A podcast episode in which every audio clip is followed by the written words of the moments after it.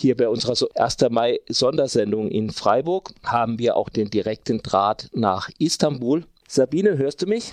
Ja, mhm, ja alles gut. klar. Ja, wie wird denn der 1. Mai in Istanbul gefeiert? Also der, der die traditionelle Demonstration zum Taksimplatz wurde ja wieder mal verboten. Was ja. machen die Leute?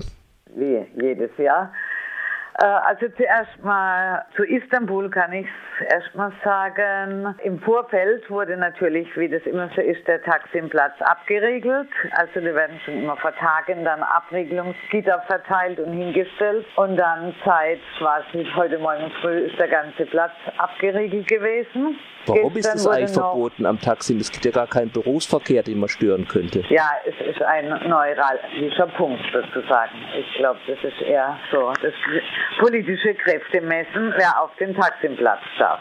Und äh, ja, gestern Abend wurde sogar noch die Kneipen, werde aufgefordert, dass sie die Kneipen schon um zwölf schließen sollen, dass also auch keine Leute dort irgendwie übernachten können, um dann morgens auf den Taximplatz zu gehen. Das ist nämlich letztes Jahr so passiert. Deswegen wurden dann auch leerstehende Gebäude durch, noch durchsucht, dass halt wirklich niemand den äh, Taximplatz betreten darf. Und es war jetzt auch, also heute der ganze Tag so, bis vor einer Stunde war der ganze Platz noch äh, abgesperrt, also außer Vögeln und Polizei war da quasi niemand zu sehen. Die eigentliche Feier war in Backerkö, also das so, naja, 20 Minuten mit dem Auto vielleicht entfernt auf einem Platz. Und alle Gruppen, die versucht haben, zum Taksim zu kommen, das war von, von drei verschiedenen Richtungen aus, haben versucht, also seit dem frühen Morgen, seit 9 Uhr, Gruppen den, Platz, den Taksimplatz zu erreichen und die wurden alle von der Polizei dann mit Tränengaswasserwerfer angegriffen. Also da war kein Durchkommen. Da, ka da kam es dann noch bei diesen Abregelungsmanövern noch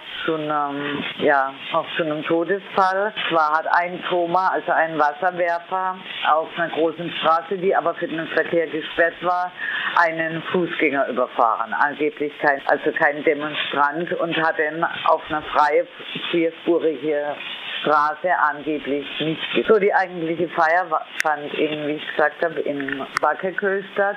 Darauf hatten sich vorher die Gewerkschaften mit dem Regierungspräsident von Istanbul geeinigt. Äh, der Platz war auch schwer abgesichert und äh, das ging dann um auch mit von drei Richtungen aus sind die Leute dann zu dem Platz marschiert. Es ging um heute, heute Mittag um 13 Uhr hat es dann begonnen mit verschiedenen Gruppen. Da gab es auch dann Rangeleien, weil die Leute von der HDP, also von der prokurdischen Partei, wurden dreimal un, also durchsucht, bevor sie den Platz betreten konnten, also so richtig ja, eine Behandlung gemacht, als wären das die Oberterroristen, die man ganz genau durchsuchen muss. Und äh, ja, das waren dann von 13 Uhr bis, ich glaube, um von hiesiger Zeit dann um halb fünf, also 16.30 Uhr war das dann beendet. Also Themen waren dann bei den äh, Redebeiträgen die massen, massenhaften Arbeitsunfälle, die es hier immer gibt. Dann auch Gewalt am Arbeitsplatz, vor allen Dingen im Gesundheitsbereich gegen das Gesundheitspersonal. Der Krieg in den kurdischen Gebieten, dann die ständige Inhaftierung von Journalisten und Akademikerinnen. Es gab auch einen steigenden Frauenblock auf der Demonstration.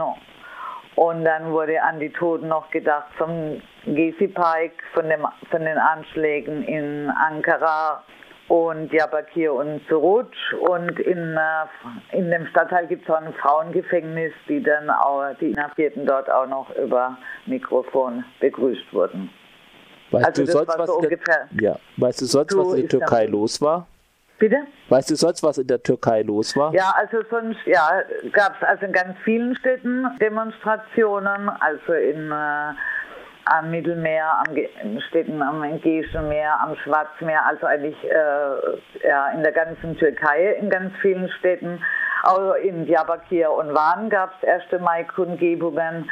Allerdings wurde die 1. Mai-Kundgebungen in drei Städten verboten, in äh, Adana, Tarsus und Urfa. Und zwar kam es halt morgen noch zu einem Überfall auf eine Polizeiwache in Gaziantep.